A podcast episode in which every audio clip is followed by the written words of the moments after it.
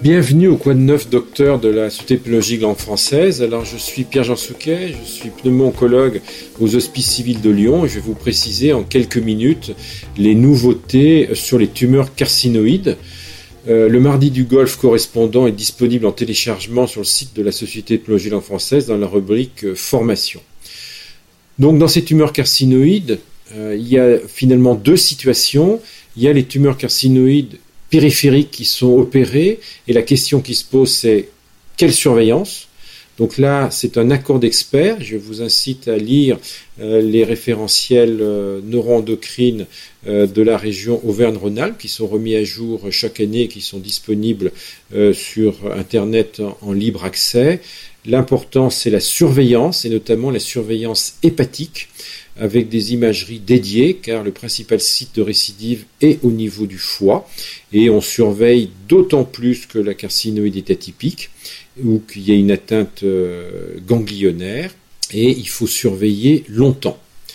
En cas de carcinoïde métastatique, ça c'est la deuxième euh, situation, c'est plus rare, heureusement, mais c'est des tumeurs très particulières avec des patients qui sont en général en bon état général on est euh, en possibilité d'attente du fait de ce bon état général.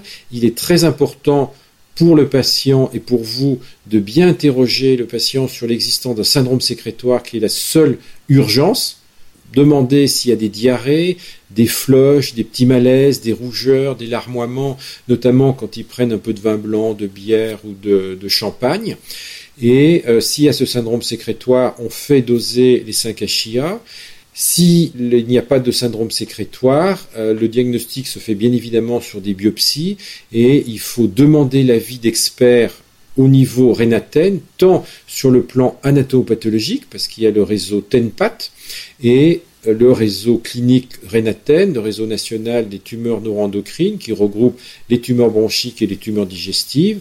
Et euh, il y a beaucoup de possibilités thérapeutiques, que ce soit les analogues de la somatostatine avec des injections mensuelles, des possibilités de chimiothérapie, des possibilités d'éverolimus, mais cette stratégie doit être définie en commun avec ces spécialistes des tumeurs neuroendocrines. Et nous, personnellement, dans la région, tous les patients sont référés à notre euh, collègue euh, à l'hôpital Édouard Herriot à Lyon euh, qui s'occupe des tumeurs neuroendocrines digestives, même s'il existe quelques différences.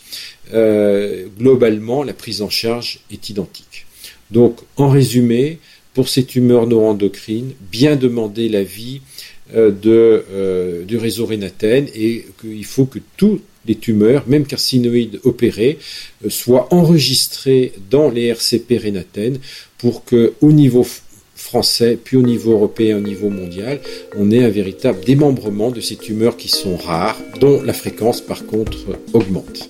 Donc j'espère que ce thème sur les tumeurs carcinoïdes vous intéressera.